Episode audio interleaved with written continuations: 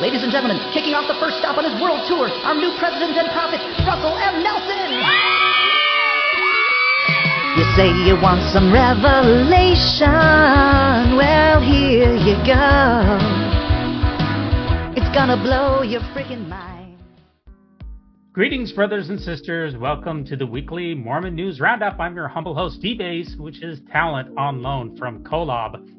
My crew and I ruminate weekly on the great and spacious beehive, so thanks much for joining us to discuss the latest current Mormon events. This is uh, episode 81, and it's October 17th, 2023. We have Ryan Josiah from TikTok. He's co hosting. We're going to be keeping you up to speed on Tim Ballard, who's been sued not once, but twice now. We're going to fill in all the details. Uh, the clip from Elder Bednar has gone really viral. We're going to break that down for you, and we're going to give you much, much more. If you want to get in touch with me, I'm at uh, www.mormonnewsroundup.org, or you can send me an email to kolob at mormonnewsroundup.org. I'd like to invite onto my uh, onto the program my fabulous co-host Ryan Josiah. Ryan, how's it going? Hi, so glad to be here. Thanks for uh, having me on. Yeah, I've been a big fan of yours for a very long time now. What um, what is your one minute Mormon story, Ryan? Uh, well, a bit of my background. I just come from a very Mormon family, as Mormon as you get. I think just about every uh, line of ancestry of mine goes back to the pioneers. Uh, so uh, lived a very Mormon life, checked all the boxes, you know, um, got my Eagle Scout, graduated from seminary, served a mission when I turned 19. Uh, when it came time to go to college, of course, I went to BYU because like there was no other uh, option in my mind anyway. While at BYU, my senior year at BYU, I met and married my wife within the same semester at BYU. So we were one of those couples. And uh, then a couple kids, and several years later, we both kind of um, we had some individual and marital issues that uh, inspired us to get into individual therapy, I guess.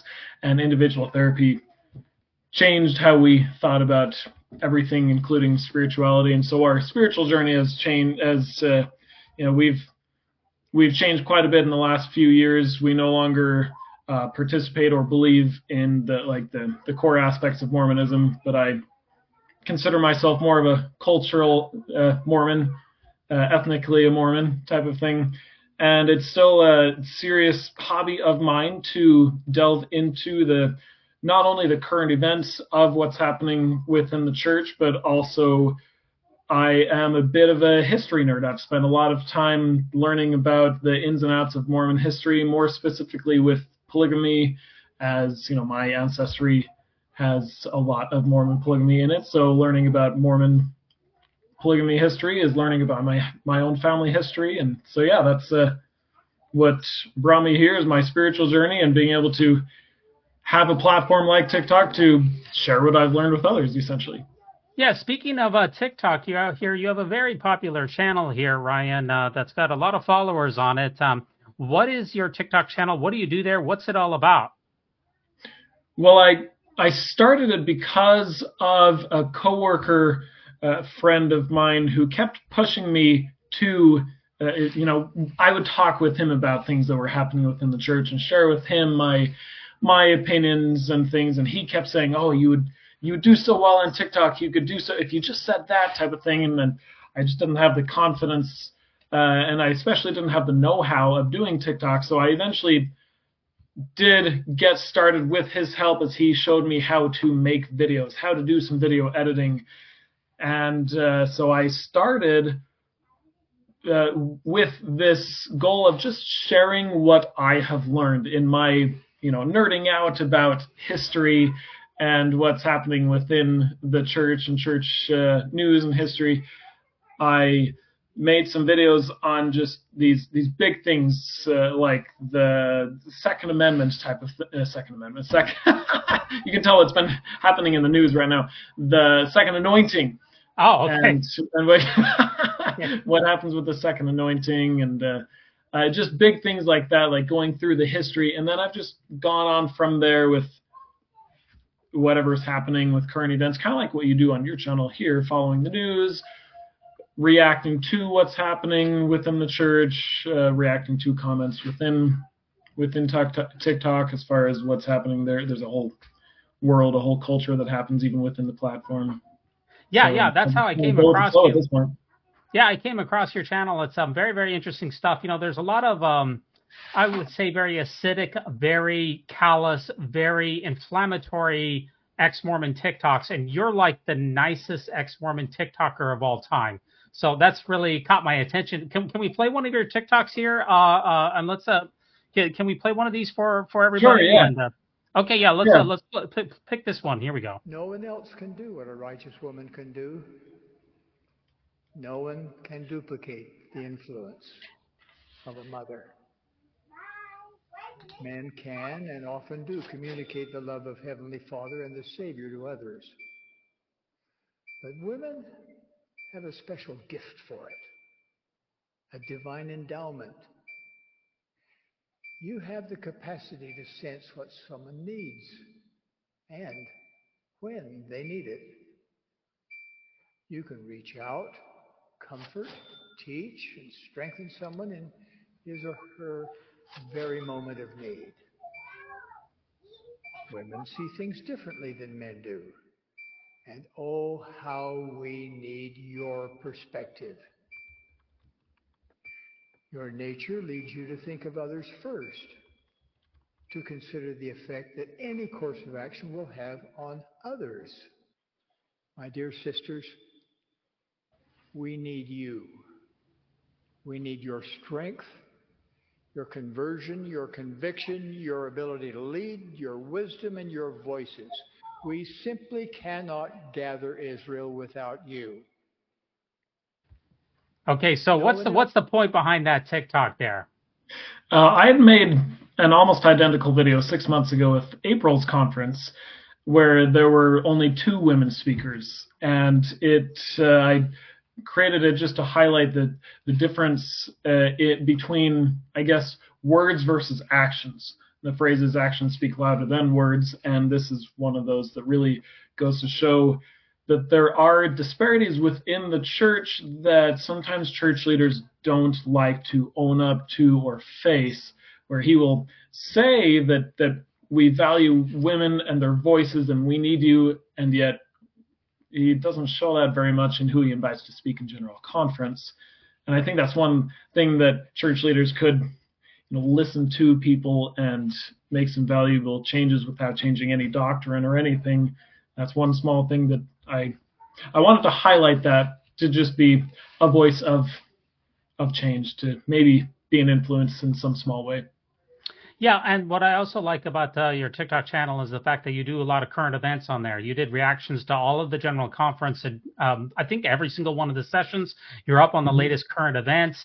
These are not not necessarily long-standing issues. Now, there's definitely a place for delving into history and poring over pioneer diaries. That's personally not what really floats my boat, and I guess I mean, that's kind of the reason that the Mormon News Roundup exists, is because I like to talk contemporary LDS news, and it seems yeah. like you stay up on it pretty well. Um, why why are you staying up on it so well? Why are you reacting to it? Um, you know, why is it that you're staying in this space if you're you said you're not really going to church much anymore?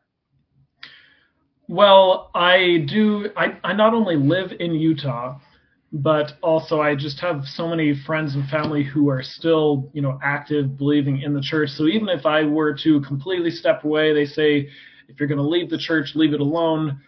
It doesn't leave me alone as far as like my daily life, and so it I I appreciate being in the know as far as what's happening and what say what my what my parents and siblings are told at general conference about people who leave the church, and. Uh, so I'd like to share those things with others. So, like I was saying a minute ago, I liked to share the things that I learned in my nerdy research. I also like to share the things that are currently happening that you might not know if you're not subscribed to, say, Lake Tribune. Yeah. Um, well, that's great. And uh, we're going to link to your uh, to your TikTok channel in the show notes on Mormon News Roundup. We also have a TikTok channel for those of you TikTokers out there. I think most of my followers are bots or Chinese bots, so I think most of yours are. I think most of yours are real though. So I guess that's the difference between the two of us. You Who knows? Our, uh, you do have our uh, Mormon News Roundup joke of the week though for us, and uh, we're all ears for this one, Ryan. All right. I haven't gone through all of the previous episodes to know which jokes have and have not been told. Uh, this one uh, has different answers to it. It's the traditional how many Mormons does it take to change a light bulb? How bad? There are various answers. My favorite is just one to change the light bulb, but 15 to say it's never been changed. Ah, very nice. You know, it does take 15 to get things done properly. I've heard. So that's right. You know, uh, yeah, you, you know, you can find uh, you can find this podcast on um on uh, on Apple Podcasts. You can find it on Spotify. If you could leave us a five star review, um, we'd be very grateful for that. We also release all of our episodes onto YouTube onto Facebook. If you want to find us there, we'd be very grateful for that. Now we're hopping into this uh, week's news here, and right off the bat here, Tim Ballard, he's um, you know, he's still making a lot of headlines here, Ryan here, and this was breaking earlier in the week, uh, back on uh, October uh, 9th. And breaking, uh, Tim Ballard, you know, famous uh, Latter-day Saint, or former Latter-day Saint. He was, uh, the rumor is that he has been had his membership removed a short time ago. But five women have sued Tim Ballard and his Operation Underground Railroad which was supposedly an organization which was supposed to be rescuing children from uh, sexual uh, sexual trafficking and rescuing other needy persons. Um, five women have sued him and other Operation Underground Railroad executives uh, have accused Ballard of sexual assault and battery and accusing others of fraud, conspiracy to commit sexual assault, and intentional infliction of emotional distress. This Tim Ballard mess, it is unraveling here, Ryan. What are your initial thoughts? I know that you follow this stuff. What's your initial thoughts on what's happening this week with Tim Ballard? Uh, well, this is an interesting one for me to follow because I actually went to his first film in, at least in Utah theaters. I think it was just in Utah.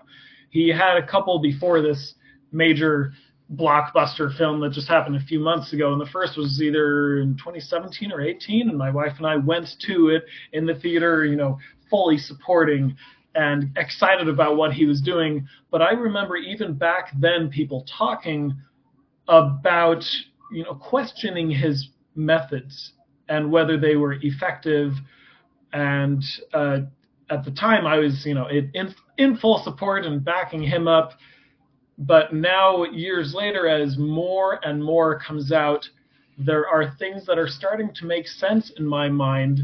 Uh, looking back, you know, putting the pieces together, less and less is surprising that as as these things come out now, these women are accusing him of misconduct that makes sense in a way that makes a lot of people uncomfortable, and a lot of people would rather de- either deny or just hope against all hope that it's not true, essentially. So it's not all too yeah. surprising, unfortunately. Yeah, unfortunately, it's um all all too. We've seen these type of uh, situations in the past, and um, you know, it's it seems you know it's, a, it's an absolute absolute mess here. I found a news article here that I wanted to play that uh, basically summarizes, in case for those people who haven't been following this news very carefully, if this is your first time watching the Mormon News Roundup, we're going to catch up to speed. I found a Fox 13 um, news uh, summary uh, about three minutes long, which is going to uh, bring everybody here up to date on women filing a lawsuit against Tim Ballard claiming sexual assault and battery. Top story tonight new insight into the ongoing story involving Tim Ballard and the nonprofit he founded, Operation Underground Railroad. We've learned both Ballard and Operation Underground Railroad and others are now being sued in a Utah court. It's a story Fox 13 News investigative team has been following for three years now. But it wasn't until about a month ago that new allegations of sexual harassment came out against Tim Ballard. Then, just a few weeks ago, an attorney for the woman accusing Ballard spoke publicly alleging sexual assault and fraud by the man who was supposed to be rescuing people from human trafficking. Tonight, Fox 13 News has its hands on that complaint, and we've been combing through its dozens of pages. As Fox 13 News investigative reporter Nate Carlisle explains, the women suing Tim Ballard and OUR contend those trips they took with him overseas were not what they appeared to be. This is a photo of talk show host Glenn Beck with M. Russell Ballard of the Church of Jesus Christ of Latter day Saints and Operation Underground Railroad founder Tim Ballard. The two Ballards are not related, and Tim Ballard is the only man in this photograph named as a defendant in the lawsuit. Among the plaintiff's claims, Tim Ballard used the Mormon faith to manipulate people. I'm the bad guy in the story. I'm the bad guy in the story that rescued over 7,000 women and children. Tim Ballard has denied any wrongdoing. and Neither he nor representatives of Operation Underground Railroad, or OUR, returned messages seeking comment Monday. The five women say they are Utah residents who worked with or for OUR. The rescue operations typically involve first class travel for OUR personnel, the lawsuit says, and in strip clubs and massage parlors, Ballard sometimes drank alcohol until he passed out. Our involvement with Operation Underground Railroad was rooted in our commitment to fighting against human trafficking. But while engaging in that noble cause, we were subjected to sexual harassment, spiritual manipulation, grooming, and sexual misconduct. The suit described the couple's ruse, where Ballard and a woman he selected would go undercover. The women say the ruse became a means for sexual grooming, that Ballard would share a bed or shower with them. The women described unwanted touching and coerced sex acts. One paragraph of the suit says Ballard would insist that the women stay silent about their alleged sexual encounters with him because if they told anyone, it would put everyone's lives at risk. On the ops mission, it was necessary to save the trafficked children, and because he was blessed by President Ballard to be future president of the United States and then the prophet of the Mormon Church. The behavior of Tim Ballard crossed the line, and these women cannot remain silent. The plaintiffs say OUR and its board learned of Ballard's behavior, but it stayed silent in order to make money earlier this year from the film The Sound of Freedom, which dramatizes Ballard and the rescue missions. The five plaintiffs are asking for damages to be proven at trial. Their attorneys are planning a news conference for Wednesday. In the studio. Yeah, so you know what? What an absolute mess here. Not only is his organization suppo- uh, these are all allegations. He supposedly he wasn't rescuing children. Um, the, the, the some of the missions that we know were complete busts. It appears to be enriching himself. That's the allegation. He's got sexual battery. It's uh, getting worse and worse for uh, Tim Ballard every single week. It seems like another shoe is dropping, and there's serious LDS connections all the way to the top, to the acting president of the 12. This is a complete and utter debacle, Ryan. Yeah, yeah, it's. Uh, I feel so awful for the for the victims involved. At the same time, it's. I, don't, I don't know if it if entertaining is the right word as I keep hearing more and more things come out. Because if you learn about abuse and manipulation and you know the, the word of the last decade has been gaslighting that everyone has kind of learned that side of, of abuse those who engage in abuse and gaslighting manipulation when they are caught at this it's a very like it's a well-known pattern that they will deny deny deny until they're forced into a corner and know that there's no backing out, and then they'll let out just as little as possible. And you know, at first it was like, no, no, no, I did not engage in any of this. And then, oh no, I, I guess we did shower together, but it was the couple's ruse. You know, it's just one one little detail at a time. Yeah, and, and the same from the church's statements. It seemed like the church at the beginning saying, "Oh, okay, there's nothing happening. They didn't know each other." Then, okay, maybe they did have an association, but yeah. but Elder Ballard, he never gave him anything. There was no endorsement. We keep getting the onion keeps getting peeled back here, and it keeps uh, getting more disgusting every time we take a sniff. And this isn't just a regional, Ryan, uh, as you well know. This isn't just a regional. Um, uh, news article here. It, it's making the the it's going across the the Washington Post has picked it up, for instance. Tim Ballard of Sound of Freedom fame accused of sexual misconduct. I mean, this started pretty small with Vice News, and the clip that we just watched was from Utah Regional Fox 13 affiliates. Those are somewhat, uh, you know, somewhat small or somewhat fringe media outlets. These are this is going global here with uh, Washington Post and others, and the reason is is because we have the Sound of Freedom which uh, was which a bit, was a big blockbuster hit in the summer. Yeah, so a now surprising every, blockbuster hit. I was surprised at how big it went, and everybody knows about it now as a result. yeah, everybody knows. That, that's the crazy thing is that everybody knows about it now, and so the cat's out of the bag. There's a couple of other ones that I want to share with you here, and this is uh, you know the Blaze Media. We saw a picture of Glenn Beck. That was a really good uh, three minute news summary, by the way, the best one I could find this week. Glenn Beck from uh, um, who, who is an active uh, member of the Church of Jesus Christ of Latter-day Saints, report that Tim Ballard used the same justification to get women to engage in sexual acts that Joseph Smith used. This is a common uh, theme from the women who spoke with Blaze News, is that Ballard would use spiritual manipulation to coerce them into sexual activities. Most, if not all, of the women who spoke with Blaze News have had some affiliation with the LDS Church at some point in their lives. And in many cases, Ballard would cite for them passages from the Book of Mormon in which a man hmm. kills another man at the promptings of the Holy Spirit. According to multiple women, the purpose of this reference was to demonstrate that sometimes the Holy Spirit asks people to perform, quote, unconventional tasks, presumably such as engaging in extramarital sexual contact. So we've seen these type of things hmm. happen over and over again, and it really it really chills my blood. Yeah, that's that's problematic. In order it, citing scripture in the first place with, uh, is problematic, but citing that scripture especially, uh, you can justify anything using that justification.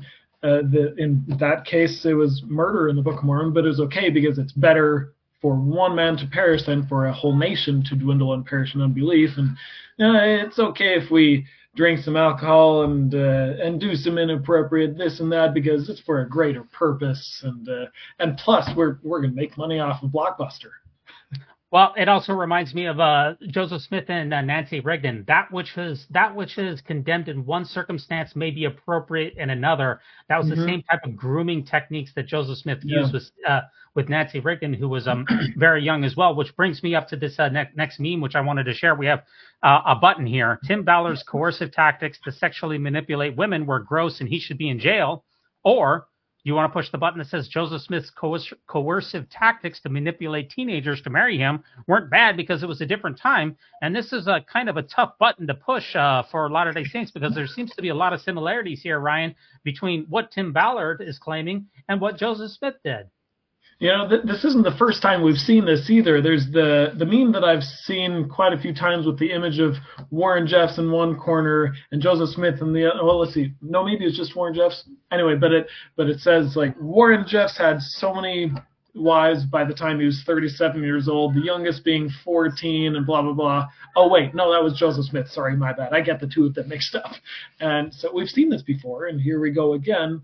And this is one of those common themes that you see within the former Mormon community where people have a hard time learning these things. Uh, well, they they it it's hard internally to learn these things when it feels like the church is still trying to hide the fact that this is how it worked back then.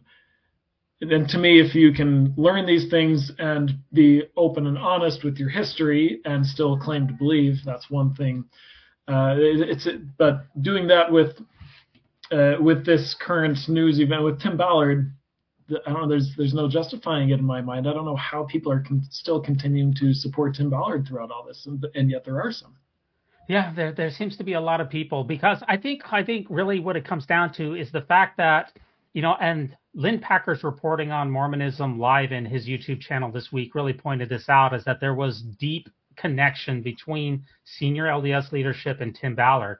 And if you say that Tim Ballard is in the wrong, that he was, that these accusations are correct, and that he was a morally reprehensible person, and that he engaged in a fraud, and that he was sexually grooming people, and that he was a horrible, depraved individual whose entire life is built on a sham, if you say that on the one hand, the problem is, is that he was touted in Deseret Book, he was touted in BYU mm-hmm. devotionals, and Lynn mm-hmm. Packer's reporting shows a close connection between him and senior leaders of the church. And it begs the question, well, how in the world is the church explicitly, in some cases, endorsing a person with such reprehensible morals? If you keep Tim Ballard on a pedestal, then you can keep the church leadership on a pedestal at the same time, and there's no problem. That's how I see people trying to justify something that if you were to look at any other religion or any other circumstance, you would say this seems to be every indication here seems to indicate somebody who really needs a lot of help and is lucky that he is breathing the fresh air and not behind bars. Well, we want to justify things that we're more related to in order for it, it's an internal mechanism so that we don't go crazy. And so, so many people have invested so much emotional time and energy into Tim Ballard and OUR that now to have to go complete opposite to you know flip you all of a sudden uh, in their head that is really hard mentally and emotionally because it makes you feel like you you're going crazy. You've been wrong this whole time. And the brain doesn't like that, and so I'm, I'm seeing that a lot on social media as people are starting to grapple with the fact that we were led along for so long with Tim Ballard and and now there's no going back. And we're just going deeper and deeper into this hole of, of his. Yeah, I mean the world wants. I mean, I want Tim. I want Tim Ballard to be a hero. I, I want people to rescue children. Who who wants children to be Yeah. Oh, sexually Oh, trafficked? yeah. You know, and and he he was he was supposed to be a shining example of what a great Latter Day Saint can be. I I, I applaud that. Uh, you know, there's there's nothing wrong with that. In fact, that's very appla- that's very laudable. You know, we should have great examples. We Oh, yeah, have that's why he had such a blockbuster hit because who doesn't want that? I, I, everybody does. But the problem Yeah. is, is we got the second lawsuit here. That it's not just one lawsuit. This isn't just a couple of disgruntled employees here. The second lawsuit also broke this week here. Ryan um, has been filed against Tim Ballard, Our Rescue, its board, and also the other uh, organization. Tim Ballard, he no longer works at OUR, but he started a new organization called the Spear Fund, which uh, supposedly does about the same thing. That has been named in a lawsuit, and the suit is from a couple. The wife alleges sexual assault and fraud, and the husband claims that uh, he separated from his wife because of the wedge that Ballard created, and claims that the husband was threatened. I mean, this is just this is a disaster, and I, I don't know if I am. I, am I bad because I enjoy watching this? I mean, I don't enjoy the human carnage, but I don't know. Maybe I'm sick and demented because I am going to be watching this very carefully. I want to see Well, how it all plays if you're out. demented, I'm demented there with you because, yeah, like I was saying a minute ago, that uh, is entertaining the right word because it's kind of entertaining to see him dig his own hole. Uh, well, I guess he's already dug his own grave. We're just we're just finally uncovering this grave and how deep it gets, and it just keeps getting deeper. I if I learned anything from from the Me Too movement, it's that we need to believe the victims, and there are just more and more victims who are speaking out against him. I mean, everybody is speaking out against him. For those listeners out there, um, we drop these episodes onto YouTube live every Sunday night at 9:30 p.m. Eastern Standard Time. Can you leave us a comment? What What do you think about this Tim Ballard? Are, are people obsessed with this for no good reason, including myself? Um, do we need to move along? Um, do we need to let justice uh, run its course? Is it a morbid fascination? What What are your thoughts on Tim Ballard? Should we continue to cover that with the Mormon News Roundup? We'd really like to know. Now, our, our next article here, uh, Ryan, because we cover all the news, we could spend a lot of time. There's a lot of podcasts and a lot of shows that have spent a lot of time on this. We could spend a lot of time. We just don't have it. But this next article is very, very interesting because you know we were we just had general conference that happened a couple of weeks ago, and the fallout and the uh, memes and things they keep coming out. And this is one clip that actually happened just before conference with uh, Elder Bednar here. He was at the uh, Silicon Slopes Summit, um, and he made this incredible claim about general conference and the amount of people who actually watch it. I want to cue this up for you, and uh, let's hear how many people the Elder Bednar thinks actually watch general conference.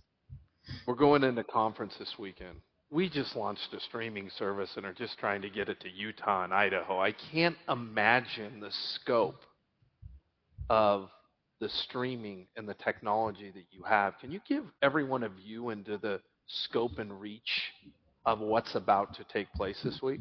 Yeah. General Conference goes to uh, hundreds of millions of people all over the earth. Uh, over the past number of years, we've uh, been very successful on every continent of uh, having General Conference broadcast through local media systems. So you'll have uh, in Sao Paulo, Brazil, they'll have two or three sessions of conference on local TV stations. And increasingly, this happens all over the world. So hundreds of millions of people. Hundreds of millions of people are watching general conference. That's more than I thought was going to be the number. Huge congratulations to them. He didn't just say, I didn't realize he'd said it twice. I didn't listen to that clip closely enough the first time. Apparently, he is he is confident with that number. So, huge congratulations for hundreds of millions of people. You know, I thought I thought 17 million was a stretch. You know. Okay, this just really reminds me of the Trump inauguration where you had he said that it was the largest inauguration of all time. But when you compare the photos between Obama's inauguration, which the National Mall was absolutely packed, you couldn't find a hotel room in Washington, D.C., which is where I live. And then you compare the pictures with Donald Trump's inauguration, it wasn't the biggest one. It seems like we're, we're boasting about something, and I just don't know why. Why do we always feel the need to inflate everything? Why do we have to, it has to be hundreds of millions of people watching conference. Why can't we just, you know, say, hey, this was really great for the four million or so active Latter Day Saints, and actually only about maybe two million of them actually watched it. Why can't we just be honest? Why do we have to exaggerate? I wonder if it has something to do with the event itself. What he is there for is, isn't it for businesses? Weren't there yeah. CEOs tech, tech and businesses? Yeah. yeah. And uh, I feel like uh, well, I wonder if he's justifying his presence there in the first place. You know, I almost made a video for my channel when I heard that he was going to be there. Just scrolling through the names of everyone who is at that conference, CEO of this company and the president of that company, and they're all these multi-billion dollar company, not all of them, but but a lot of them, and then David Bednar of the Church of Jesus Christ of Latter-day Saints. You know, they've been trying to distance themselves from the money aspect because of the hundreds of billions of dollars that that everyone has been talking about the last year or two. And yet here he is at a business conference talking about money and how they're successful with their money. So I feel like he has to he has to be successful and talk up the numbers in order to justify being there as a representative for a church. Maybe, maybe so. Now uh, we had Evan from the Book of Evan on the podcast uh, before, uh, back on a previous episode. He always has, has a lot of good tweets out there. He's one of the most underrated Twitter accounts out here. But he said, "Hey, you're obviously only counting the mortal realm. Hundreds of millions on the other side of the veil is a low estimate. You know, Ryan." Billions of our ancestors are actually watching conference every single day. That has to be what he's talking about. Hundreds of billions of people who are just waiting for you to baptize them in the temple. yeah, they're glued to that general conference. And uh, Chino Blanco, who also follows the news here, he's actually the one who uh, tweeted this out. He says uh, David A. Bednar brings his special math to the Silicon Slope Summit. Hundreds of millions of people see conference when it takes place. Cool story, bro. Cool story, bro. Yeah, that's. I think that pretty much. I think that pretty much sums it up for me. But I actually did a tiny bit of research about the hundreds of millions of uh, number here. And if you look, I looked up on uh, Google here uh, for the most uh, for the for the events that actually have the most amount of people in human history. The number one event for the most amount of people watching was actually the Apollo 11 moon landing with wow. maybe around 125 to 150 million. Then you have a couple of Super Bowls in there at around 110 million, and Richard Nixon's uh, resignation speech at like 110 million. So general conference, it should be above all. This should be right. Most of this should be general conference. It, it seems like based should on be apparently. yeah, you know, I don't know. I, I see people going out to buy their big screen TV for the Super Bowl didn't realize people were doing that for general conference too. Yeah, you know, I think I think it could be uh, Wikipedia religious persecution that their uh, the numbers are deflated. It, it, but I, I did. Uh, it could be. You know, people give me a lot of comments in the comment section to say there's too much sarcasm in this podcast, but I can't help it. But I actually looked this up, Ryan. Look, I looked up at uh, President Nelson's uh, famous uh, Think Celestial talk, which I know you covered on your channel here. And uh, you know, you haven't looked at it yet, but uh, give me a guess here, uh, Ryan. I'm putting you on the spot. About how many people do you think this was about two weeks ago? How many people do you think have watched the Think Celestial uh, talk that President Nelson gave? Uh, you mean like this video on YouTube or total including TV? Uh, just uh, this this is the church's official channel on General Conference. If you want to find this talk, I think the vast majority of people would mm-hmm. come to the church's official channel, and this is the most watched out of all of the talks how many people do you think have watched it in the last two weeks? I would venture to guess 300,000 views. Oh my gosh, you are so smart. Um, it's 212,000 people. Oh, Very okay. good. Okay. yeah, not exactly the hundreds of millions that we were hoping for there. Not exactly the hundreds of millions, but um, a couple last, um, a couple last. Um, I, I looked at this as well. President Nelson's most viewed uh, talk of all time was oh. the one that he gave. It was an Easter message that he gave back in 20, I want to say 2019. I can't remember the exact, uh, okay. yeah. exact, um, exact year. It was called Forgiving Others An Easter Message from President Russell M. Nelson. This is his most viewed clip. It was five minutes long, and it has an astonishing 22 million people have watched this clip, which is pretty good. That's Yeah, yeah, not bad. That that's not bad, except for there's just one small caveat here, Ryan, and that's that Mormon Stories did an episode about how the church um, very much likely bought those views by investing millions of dollars into AdSense campaigns and Google and, and the YouTube campaign to punch this thing up in the algorithm. So yes, you can get to hundreds of millions, David Bednar. It's just going to cost you a couple of million dollars to do it, but you know, wouldn't put it past the church to do it at all. Yeah, that's that's that makes sense. Uh, just for my little bit of background with creating content with TikTok, you can get those views even if it doesn't naturally go viral. You can pay it to go viral, and TikTok is always trying to convince you to pay them to show more people. I can see the the church finding ways to do that in order to uh, get uh, well to justify getting their message out there, but but really just to get more views. Yep. But to just get more views. Naturally, so church official content in its lifespan will get a couple hundred thousand views, just like you saw. The Think Celestial is at like 200,000. It's not going to go that much more up because, as we know, Prophets uh, Counsel, it's not like comic books. It doesn't gain value over time. So, so those Yeah. views are not going to go up very much. Um, but if you want to get those 20 million views, yeah, you can pay for it. You can just uh, tap a little bit of those tithing funds. And you people wonder what tithing goes for. I don't think that they realize that maybe some of it's going for um, Chinese bot views on YouTube. You know what I mean? Yep, yep. You remind me that the Think Celestial talk a lot of people have been upset about, but we might not have to be upset about it for very much longer because we only listen to living prophets, and he's very soon here not going to be a living prophet because he's nearing a century old and he's showing signs of age. I wonder how long we'll still have Russell with us.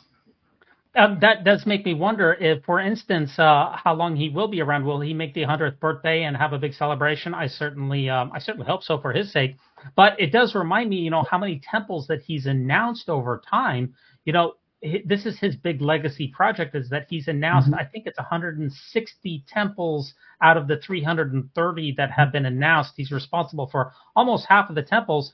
And will they? He won't be around probably to see all of them to completion because it usually takes mm-hmm. between three and five years from the announcement of a temple until the ground is broken on it. Which does mm-hmm. remind me, Ryan, of you know he announced uh, back in uh, April one of his first temples. He was very um, happy to announce back in April 1st, 2018. This was his very first general conference. He announced the temple in Russia while speaking over the pulpit, and guess what? 5.5 years later, no city has been selected, no renderings are available, no ground has been broken. I bet this never gets built. So much for prophecy. What do you, what do you think? Well, I was really excited back then. I was totally all in when that was announced five and a half years ago. I remember how exciting that was uh, to have a temple announced in Russia. So now, five and a half years later, to have no progress, uh, I'm sure a lot of people are disappointed. This is not actually the first time this has happened. Uh, not only counting temples that were prophesied about, like in the Doctrine and Covenants, uh, that like Adamant Island type of places that were never built, but there were modern temples as well that this has happened before. There was one in uh, New York. Uh, it's now the Manhattan temples area, but there was a temple that was announced in 1998, I want to say, that the people in the area put up a huge fight and said, "We don't want this temple here," and ultimately the church caved, and there is still no temple there. Well, they they are refurbishing the that they what they did in, in Manhattan is that they took a stake center essentially in Manhattan, they converted it into a temple. Yeah, yeah, that's uh, that's what ended up happening because of this other area. I forget the name of that Harrisburg. I think it's Harrisburg in New York that they announced that still doesn't exist. So instead, people in that area go to the Manhattan Temple that ended up being refurbished slash built instead. Yeah, and that Manhattan Temple is now uh, has been announced to be undergoing refurbishment as well. So the church is not only doing a, a esoteric global building spree of these temples, uh, announcing 20 in the last conference, which is probably somewhere in the neighborhood of a billion dollars in temples. But um, in just the last conference alone, but is also in the refurbishing of temples, including the Salt Lake Temple, including recently the St. George Temple, including the Manhattan Temple, many mm-hmm. temples, including the Washington D.C. Temple, which was the church's mm-hmm. longest refurbishment of a temple ever. By the way, was yeah. Washington D.C. It took them four years to refurbish them. So the amount of money that is being spent not only in new temple construction but in temple maintenance and in refurbishment is very, very significant. And as you mentioned, some of these temples, like in Urda, Nevada, that was a temple that never got built. The temple that you're referencing, I've got to look that one up. But we also have the Shanghai temple in China. Uh, that's nowhere near completion. So this uh, legacy piece for President Nelson um, of you know building all of these temples and spending all of this money, it's not quite panning out the way that um, I think that he wanted. Any last thoughts on these temples here, Ryan? Uh, well, I was just surprised at the sheer number of temples. This was the second highest number of announced temples in General Conference, and considering how much temple, how much money each temple costs to build, each temple costs somewhere in the neighborhood of 20 to 70 million dollars per temple. Might start to go down a little bit as they're starting to use these whatever it's called building block temples where it's built prefabricated. Yeah, prefabricated temples, but. Uh, there was the disaster in Maui with the fires there, and the church gave money to Maui, a whole $1 million. And yet they just announced 20 temples, each of which might cost $40 million to build one temple. And uh, they, they uh, just goes to show where their heart is, where your money is, your heart is. Right, and and and in Maui, uh, I think it was five Latter Day Saints who died in those horrible wildfires, and many yeah. many others lost homes. But what did the yeah. church do to um in, that situation? Not only did President Nelson not go to minister himself, not only did any member of the Quorum of 15 go, really no senior leader of the church went. They sent, uh, I believe, the area authority, which was from California one person out.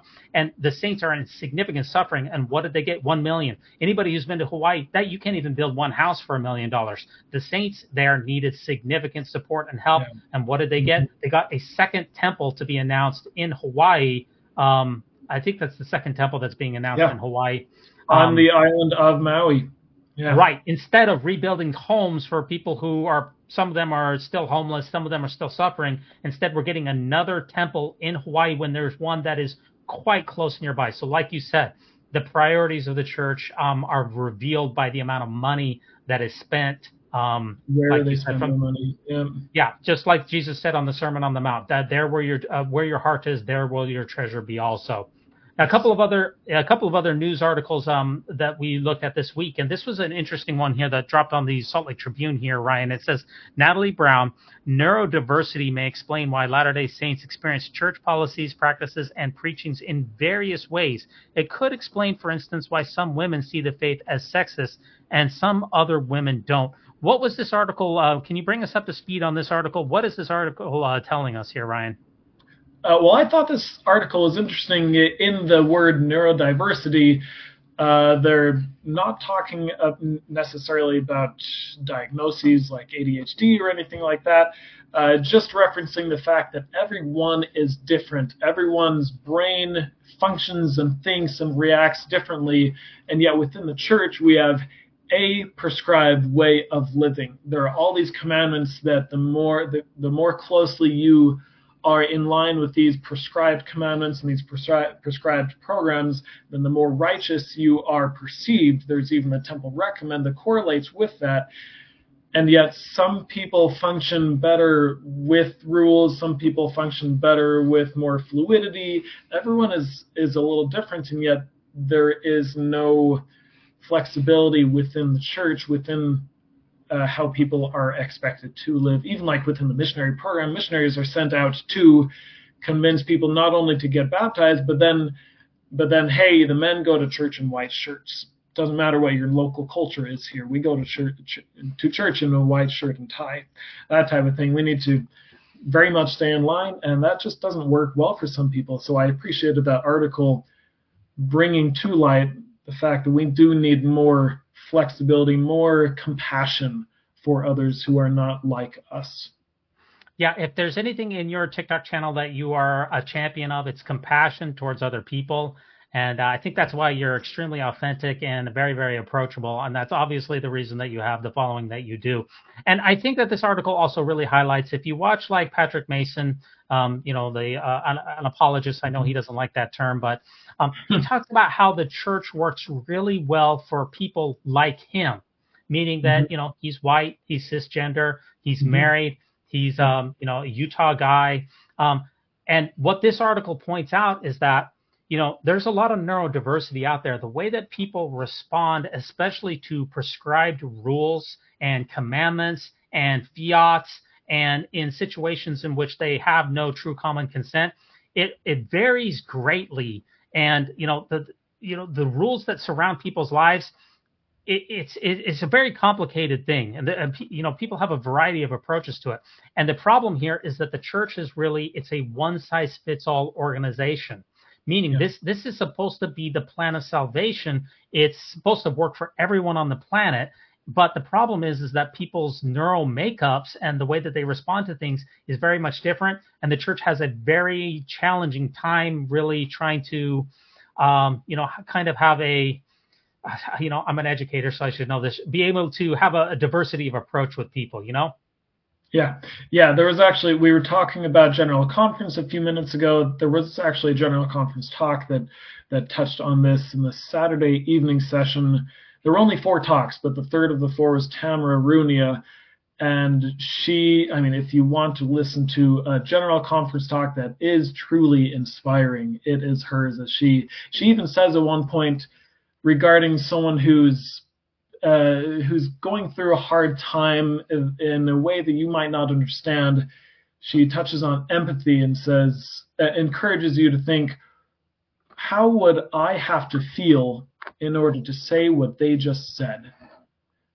And so there are people within the church, uh, even in the upper ranks of the church, uh, she's not an apostle and can never be an apostle, but but it is out there with people who do understand that there is a huge amount of neurodiversity and we do have a huge need of compassion of reaching out uh, of understanding people who are different than us. I think that's a one thing that the church could really make huge strides in if we were to capitalize on her message.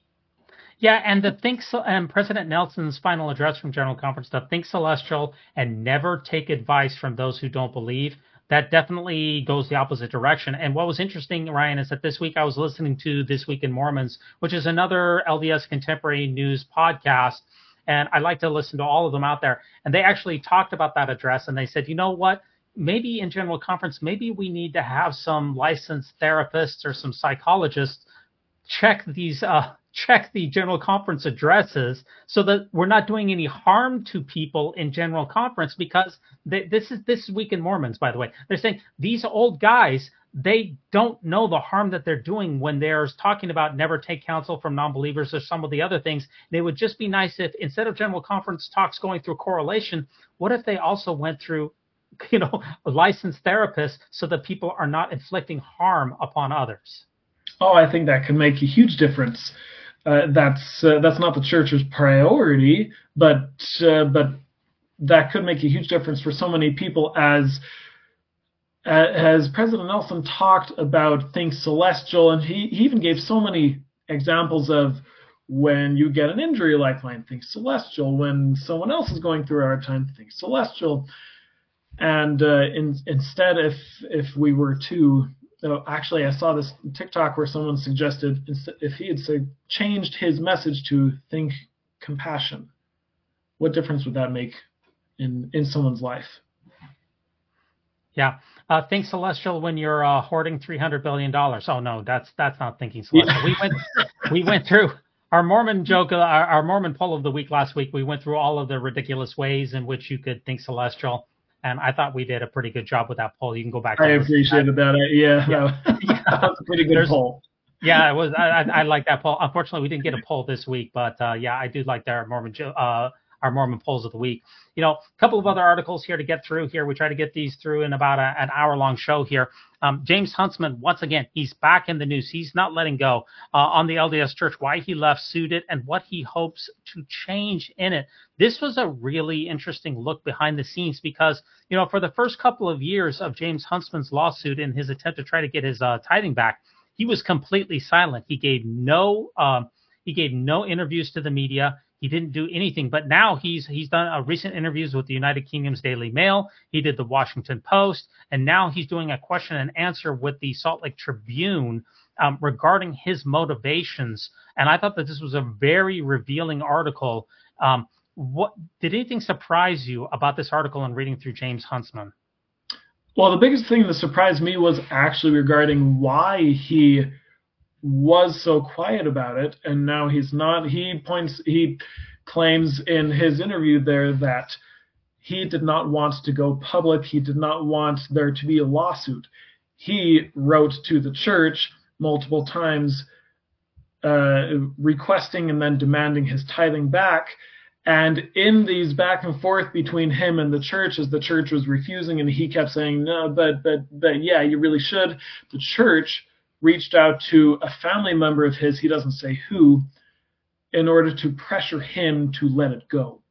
He wasn't telling anybody. He points out that his family has a great reputation for great reasons. There's the Huntsman Cancer Institute that has used uh, probably billions of dollars at, the, at this point to do so much good for so many people, and he doesn't want to ruin that legacy in any way, shape, or form.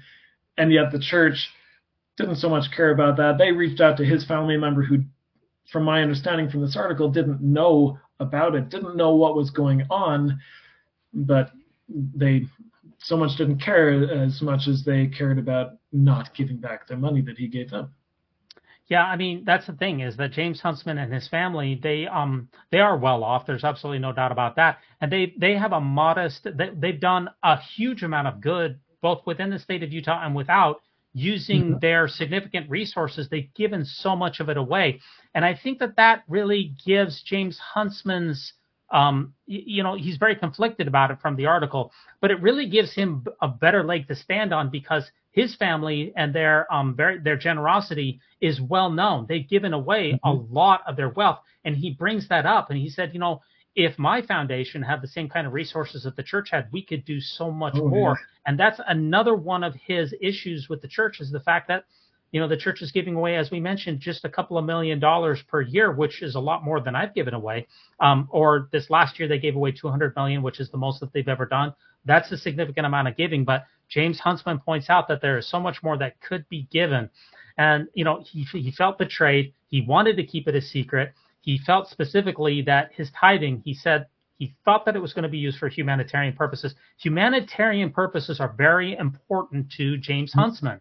And when mm-hmm. he gave his money to the church under the auspices that it would be used for humanitarian purposes and that it would not be used for commercial ventures such as the building of City Creek Mall, then when he found out that it was used for the uh, uh for essentially it was used for City Creek Mall yeah. mm-hmm. uh, by a commercial venture, 1.4 billion dollars. Um, some of that was his money, and he paid significant amount of money to the church, millions of dollars. I think it was five million dollars when he found out that his money. Far from being used for humanitarian purposes, was being used for commercial purposes. And also, he found out later, after he filed the lawsuit, that it was being used to just go into a hedge fund to provide uh, stock dividends to rich egg-headed Wall Street executives, that really burned his, uh, that really galled him a lot.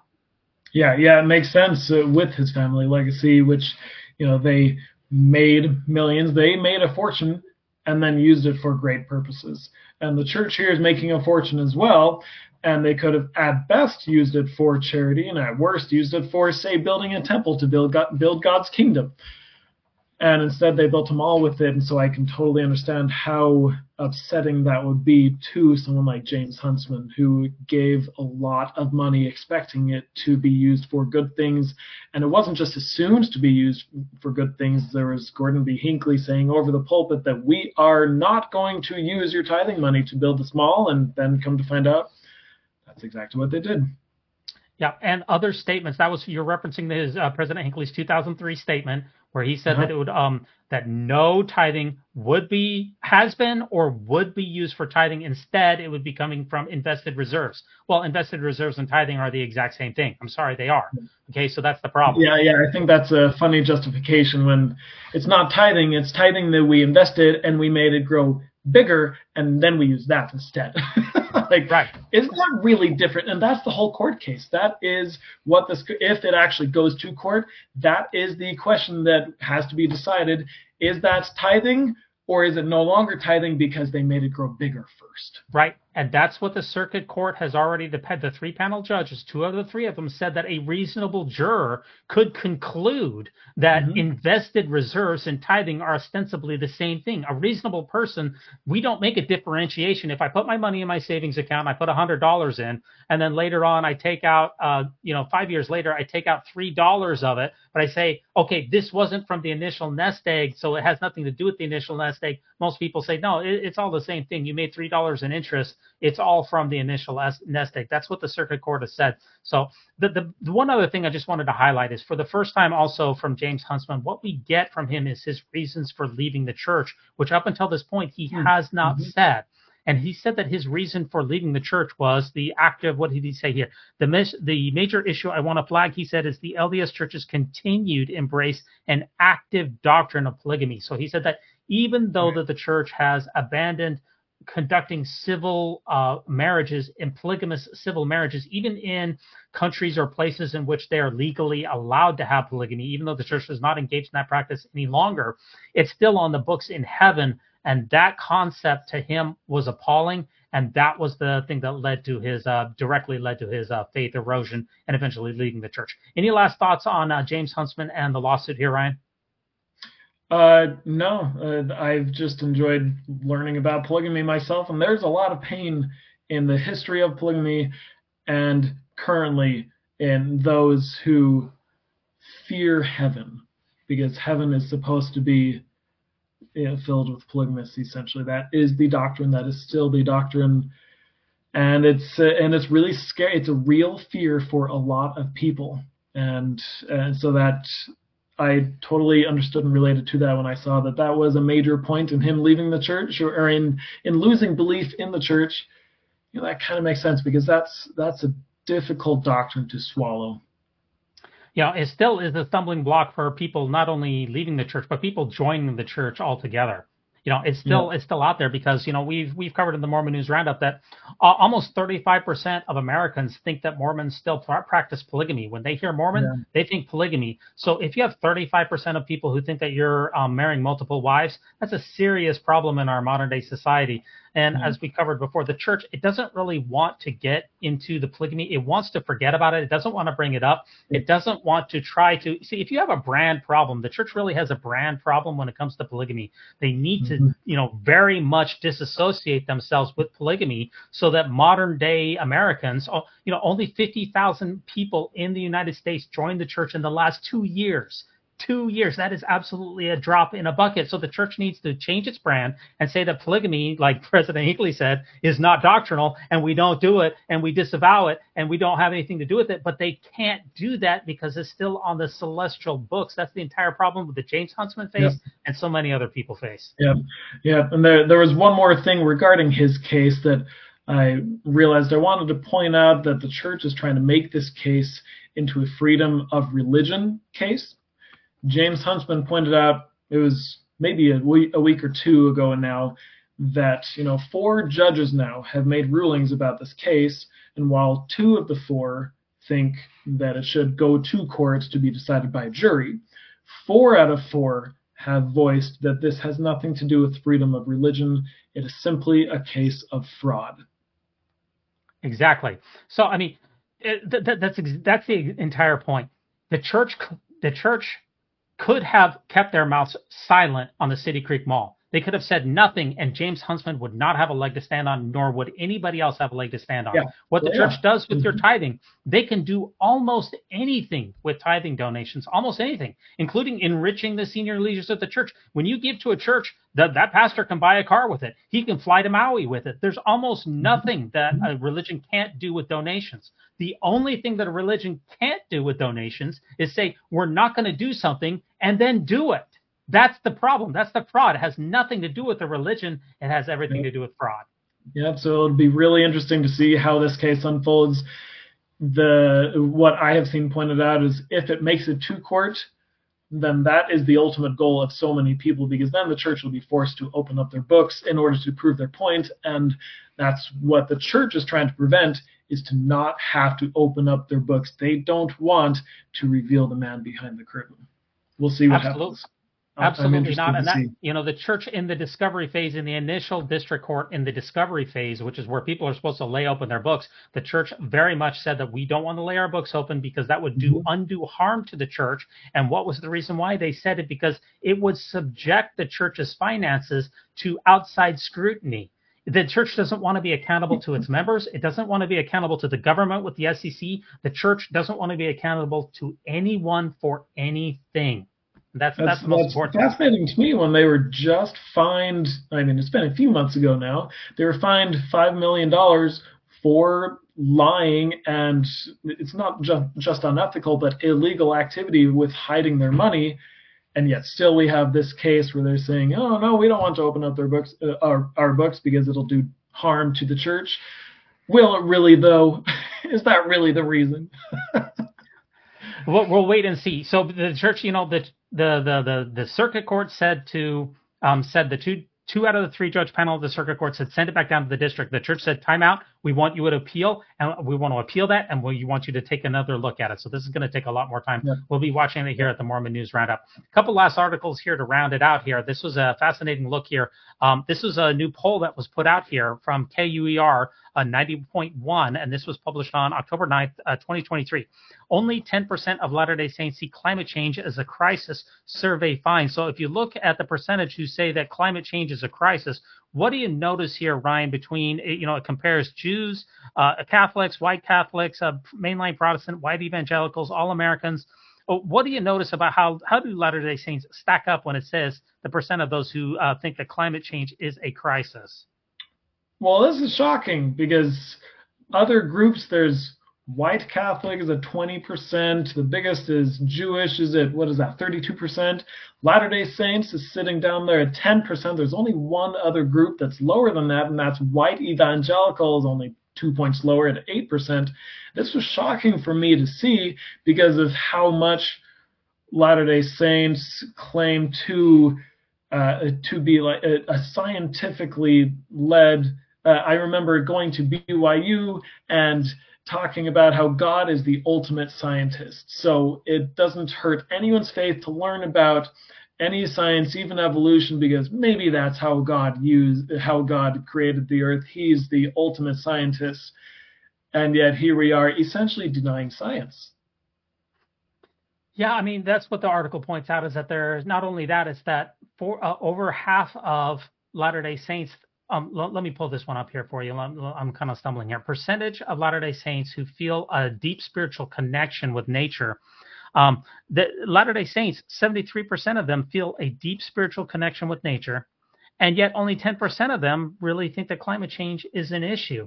And that really got me thinking this week. I was saying, why is there such a disconnect? If Latter Day Saints are feel such a uh, is so important, nature is so important. Latter Day Saints are generally well educated. Um, why do they feel almost no compunction to deal with climate change at all? See it as a serious issue. There's a huge disconnect here, and I just wonder what could the reason be between that disconnect. My speculation is, as we've been talking about the church building so many temples, they have been stressing attending the temple in order to justify building so many temples. And when you attend the temple, the main thing that you do over and over and over again is the endowment session, where you watch a film that's like an hour long about Adam and Eve and the creation and how beautiful the earth is and how beautiful these creations are that God has made for us. And uh, so that's where I see the this correlation with uh, with Latter Day Saints being connected with nature uh, on that aspect, but at the same time, they're looking forward to the second coming. And what precedes the second coming is the earth being purified or burned. And so, from a Christian and Latter day Saint perspective, we don't have any responsibility to take care of the earth because eh, it's going to be burned anyway. And that is so frustrating to me where I, I want my children to have have healthy air to breathe and yet it's like my neighbors don't even care about that yeah, it's always like the second coming is just around the corner, and when Jesus yeah. comes again, he'll take care of the earth, so we don't need to worry about it. If you live in an apocalyptic mindset, meaning that the end of the world is always right around the corner, then you feel no responsibility to take yeah. care of this planet, and therefore climate change would be a low priority. The other issue that I have that maybe can explain that disconnect that we talked about is the fact think about General Conference, which just took place two uh, two weeks ago. I watched. I think I watched every session. I'm not sure. I might have missed one or two. But did anybody really talk about climate change? Did anyone really talk about uh, you know um, conserving mm-hmm. resources or sustainability or anything along along those lines, including the presiding bishopric, who their entire job is supposed to be temporal affairs? No, um, not from my knowledge. Mm-hmm. Uh, and maybe if they did, it was a glancing blow. Certainly less than 1% of General Conference would have been dedicated to anything like this. So that, oh, yeah. you know, members of the church get their marching orders, their priorities from the Quorum of the 15. And when the Quorum of the 15 consistently do not address these type of issues that are one of the most existential issues of our time. If they don't address it, then that's they're getting their priority from there. And they say, well, if it's not a priority for them, then it's not going to be a priority for me either. Yeah, yeah, yeah. That makes sense. They've been uh, stressing obedience to the commandments and attending the temple, like I said, uh, like I said a minute ago. And so the more you attend the temple, the less you're listening to the news of the world and and keeping up with what is important to your neighborhood and your community and the world as a whole because you're focusing more and more on the temple itself which shuts its off uh, shuts people away from the world kind of on purpose to to to keep them spiritually connected with God, which could be a good thing, except for the fact that then you're not paying attention to anything else that's happening around you. Yeah, that, that's a, that's a good point. If you look at the way that the church has used its resources, as as, as you said, in in building a lot of temples, but also who does the church do, when they donate money? Who do they donate it to? They donate it to fighting hunger, uh, to UNICEF, to the Red Cross, to um, uh, UNESCO, those type of things, which are generally for you know feeding people and housing people and things along those lines. To my knowledge, not not, not to to my knowledge, I've never seen the church donate to something that would help out with any type of climate refugees, you know, resettling people who's uh, ha- you know you know people who live in Kiribati whose uh, islands are are being flooded and they have to be relocated. The church never seems to donate to anything regarding climate change, and that again reveals the church's priorities. Mm-hmm if or if you're a member and the church they never talk about it it's not really much on the website at all. They don't give any resources to it. It's not really talked about uh, over the pulpit at the local level because it's quote too political even though it really has nothing to do with politics whatsoever then you're going to figure well fine then this isn't a priority for me. There's bigger fish to fry. Yeah well well i grew up in the 90s and i remember the conversations about how many people just did not believe that there was a climate crisis, that that uh, global warming even existed in the first place. And the people who are leading the church now, they're not just in their 70s, they're in their 80s and 90s. President Nelson's 99 uh, in several months. He'll turn 100 years old. Like in, in the 90s, he was already an old man, and and so that this is the mindset that we have leading the church is those who uh, who did not know at first that there was a climate crisis, and then at least their peers denied that there was a climate crisis. I don't know what they personally think, but their generation does not like to admit that there's a climate crisis.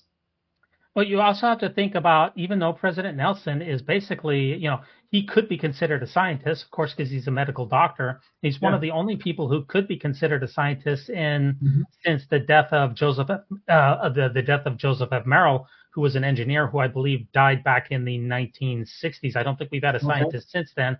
Um, probably for the probably because we've had Joseph Fielding Smith was so anti-science and he was um, you know so influential for a long time that he would not appoint anyone could get through with Joseph Fielding Smith around. But the point of the matter is is that think about President Nelson and his scientific acumen.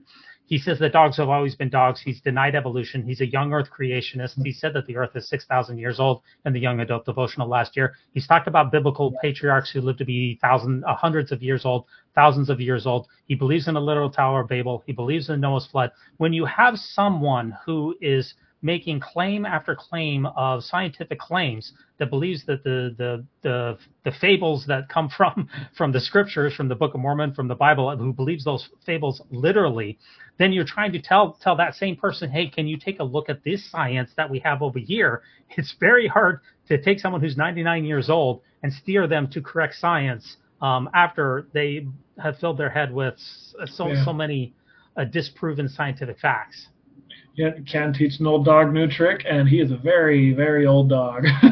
He's been yeah. around for, as he pointed out himself, he has been around for almost ten whole decades. Yes, he has. That could be that could be a benefit to people in the church, and it could be a hindrance if he's not willing to continue to learn. Well, and, and that's the thing about President Nelson is that what has he said about um, what he calls how do you learn? How does President Nelson espouse that a person should learn? He says that you should learn only from trusted sources. It's a circular line of reasoning. You don't open yourself up to outside sources of knowledge because he says that we should only be learning from what he calls pillars of truth, meaning the standard works, meaning LDS prophets, learning from Al Gore. That's not on his radar Al Gore. In fact, he should he said oh, yeah. you should never take counsel from those who don't believe. Some people want to want want to make that out as he's saying, "Oh, don't take spiritual counsel." I disagree. He said, "Don't take counsel from those who don't believe," and that would include climate scientists and, and people along those lines. Well, well, pushing back a little bit, looking at the the entire paragraph within context, it seems like he is talking about spiritual matters, I think it might have been on purpose that he left out the word spiritual so that you can interpret it to mean anything. But assuming that he was even meaning spiritual, what in Mormonism is not spiritual? Up until four years ago, every single life decision of mine was made with the church in mind. What would make it like it as a young man, I thought about how neat it would be to go to pilot school and become a pilot. And you know why I didn't? Because I couldn't hold down a calling in my ward if I was a pilot. And that was the reason why I did not even look into how or where to go to pilot school to become a pilot. So I thought now about like, could I go to pilot school now? And start a start a new career now as I'm getting close to my 40s. Uh, but yeah, what in what in Mormonism is not spiritual? Everything is spiritual, isn't it? Well, yeah, it's like what Brigham Young said. He said if there are any truths in the world, they belong in Mormonism, and he did use the word Mormonism. Okay, yeah. um, so, and you know, and, and, Joseph Smith said that all intelligence is spiritual. It's just more refined. So, essentially, all matter is spiritual matter. All the energy of the universe is spiritual in form. That's going back to the intelligence, the concept of an intelligence, as Joseph Smith taught it from the King Follett discourse and other discourses. So, yeah, mm-hmm. your point is absolutely um, is, is is right on. That's for sure. Okay, a couple um, last articles here to take us out of here. Um, and I'm sure you, have probably been watching here the uh, you know the the terrible war that's happening, yeah, uh, the terrible conflict in uh, in Palestine and in, um, in Israel and Palestine here. Um, and the BYU Jerusalem Center tweeted this out that all students at the BYU Jerusalem Center have been reported as safe and accounted for following the Hamas militant group's attack on southern Israel on Saturday morning, October 7th, according to the university statements here. And um, you know everybody's thankful for that in, in the comments. It's a they say it's very upsetting. I do find it very interesting. I just wanted to make one comment about it, is that if everyone wasn't uh, accounted for if things were in trouble do you think that it would still be printed by the deseret news? That's that's the question. I know it's a hypothetical. What do you think? Yeah it's tough to say because sometimes say when a missionary dies you don't hear it on ksl or deseret news. You hear it from some other some other news source it's it's tough to say whether how forthcoming they would be if their students were put in harm's way and were actually hurt. Yep, that's that's what I'm wondering. If everybody, everything wasn't uh, all well in Zion, if Zion was not prospering, would we hear about it? I know it's hypothetical. I do wonder about that. But I, it also makes me kind of reminds me of, uh, you know, that old uh, section from Revelation chapter 11. It says, um, this is from the church's uh, edition of the scriptures. It says, in the last days, two prophets will be slain in Jerusalem, and after three and a half days, they will be resurrected, and then Christ will reign upon the earth. Remember that old scripture from Revelations? Yeah, yeah. I always wondered about that. When will that happen, and who is it going to be? Well, let me tell you this, Ryan, that that is not going to happen any time soon. Because, for instance, President Nelson, he has not left the state of Utah except one time in the last four years, and he went on a weekend jetaway to uh, Washington D.C. Temple. And is that right? He's been in Utah the whole time. Other than that, he has not left the state of Utah except for, for one weekend to dedicate the Washington D.C. Temple in the last four years. Okay, wow, so it's quite the quite the statement for a the leader of a worldwide church. Right. Yeah. He he doesn't go to Maui when there's a terrible disaster there. He didn't go to the Tonga or the Tonga is the most um is the most Mormon place on earth. Um, uh, the church claims 50% of Tongans are Latter Day Saints. It's not quite that high, but it mm-hmm. per capita. They had a, a terrible volcano uh, a year and a half ago. He didn't go to visit them. He doesn't go to visit Ukraine. He doesn't go to visit the Jerusalem Center and the saints in Israel. Um, he doesn't go anywhere. And I don't think you're going to see that change when we have all of the people who are lined up to replace him. Oaks is in his 90s. Ballard is in his 90s. They're all extremely mm-hmm. old. So to get these guys to Jerusalem, I promise you this: President Nelson will never step foot. You can you can you can write this down. He will never step foot in hmm. Jerusalem before he dies. So uh, that's just not going to happen. I mean, he just fell in the last general conference. He's not going anywhere. Does make me wonder how in the world this prophecy would ever be fulfilled by an LDS prophet, since they can barely get out of bed. Yeah, I I would always uh, justify in my mind that it has to be just one of the apostles who are all technically prophet seers and revelators. So my wife and I, up until a few years ago, would still uh, speculate who is it going to be and when like Elder Bednar is going to be the prophet one day, and he's going to be the prophet for at least a decade, maybe two, because of how young he is. So, is he young enough, or is it going to be someone below him? Well, yeah. I, I can tell you this, Ryan. If they hold the Silicon Slopes in Jerusalem, oh, that'll get them there.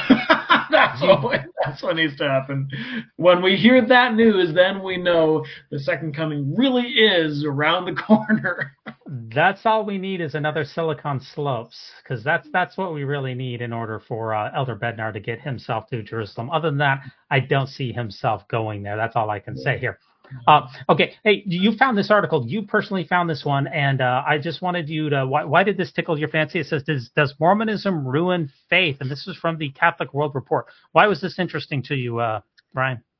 Well, this was interesting to me partially because it's from a Catholic website about Mormonism, but it's speaking to the fact that when people leave the Mormon church, they don't just leave the Mormon church, they tend to leave religion as a whole. And that doesn't happen so much in other faith traditions, other faith traditions that are not as demanding, not as, I don't know if fundamentalist is the right word, uh, but this article points out that because like high demand religions, high, high demand. demand. Yeah, because it's so high demand, there's a lot that someone has to do in leaving the church. There's um, a lot mentally. It's it's really taxing on a person because of all that goes into it. All that you've put your your life into, only to have a faith change that that this new perspective of this was all for naught. And then people tend to continue on from there and just go down this rabbit hole. Well, if this wasn't the case, then what else? And I've seen it over and over again. They deconstruct their Mormon faith, and then they deconstruct religion as a whole, and then they deconstruct their politics, and then they deconstruct their family relationships and the even inner psych- psychology, and uh, it, it just you just keep going and going, and you totally revamp your whole life. So it's really interesting for me to see this recognized from a different source, not from an ex-Mormon, not from a non-religious source, but from a Catholic source, because it Yeah, doesn't mean- happen with their faith. Yeah, I mean, if you if you look at the article, it says that uh, only a third of people who leave the church end up in any organized religion. That's extraordinarily high levels of of of, of not not having religion altogether. And it says that 21 states have seen a decline in LDS membership in the last um, in the last brief period of time, in the last year or two. And one of the biggest surveys is a Washington Post survey said that 50% of Latter day Saints in the last 15 years, 50% have disaffiliated themselves from the church from a period of 2008 until 2022. It went from 1.8 million people in the United States, adults identifying themselves as Mormons, down to 1.2. That's a 50% drop in only 15 years. So it's a 3%, 3% of people are leaving the church. So it's just talking about, you know, you know, when people leave the church, they leave extremely hard and they generally they become a lot of them just become atheists you know and it's the old stereotype they become angry atheists you know and It's the, the biggest, the the fastest growing religious group in the United States, maybe even in the, I think it's just in the United States, the statistic that I've heard are the nones. There's a nickname for the N O N E S, nones, those who don't like to identify with any religious organization, and that is the largest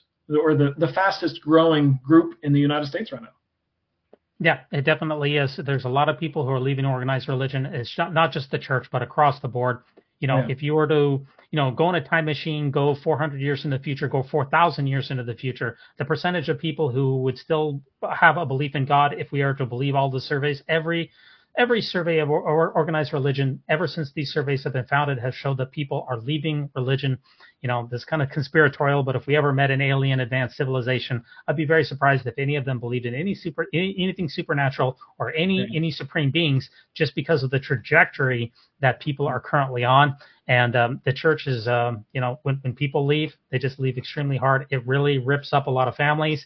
It's very traumatic and It really i think that's what what your uh, tiktok channel is kind of all about is saying you know from a heartfelt place you say ryan uh, you know i've been where you have been. I've walked your same path. I feel your pain. And let's just let's empathize together. Let's ruminate. Let's have some compassion instead of think celestial. Let's just think um um instead of celestial let's just com- think compassion. Yeah, yeah, that's that's uh, one of my main goals is to help people be seen because when you leave the church, it is hard. It is hard on every aspect of you for for so many people.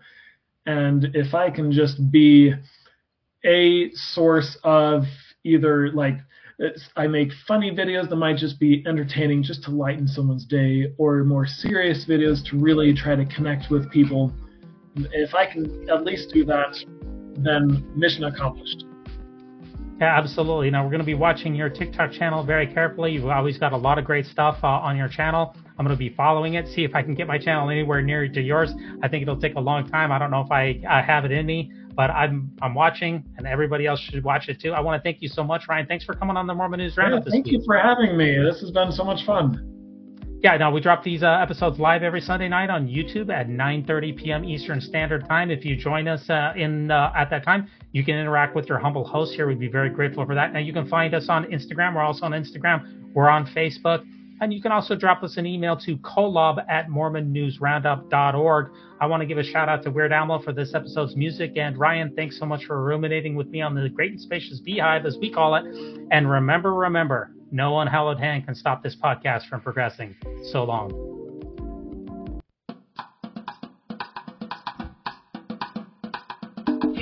When it comes to nicknames of the church, such as LDS Church, the Mormon Church, to remove the Lord's name from the Lord's church is a major victory for Satan. Satan, Satan, Satan.